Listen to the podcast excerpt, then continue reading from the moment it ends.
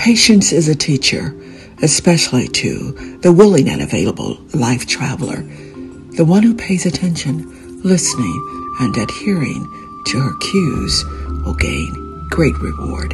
This is Stormy Steele, and you're listening to an insightful moment. Hi. Patience is a divine guide, ushering understanding moment by moment.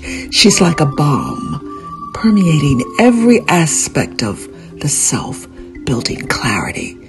And patience is a fruit of the spirit, allowing for calm entry, allowing the gathering of multiple teachings.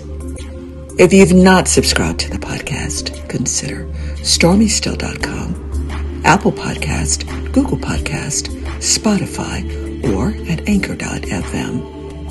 In the meantime, live wise, live well, live whole.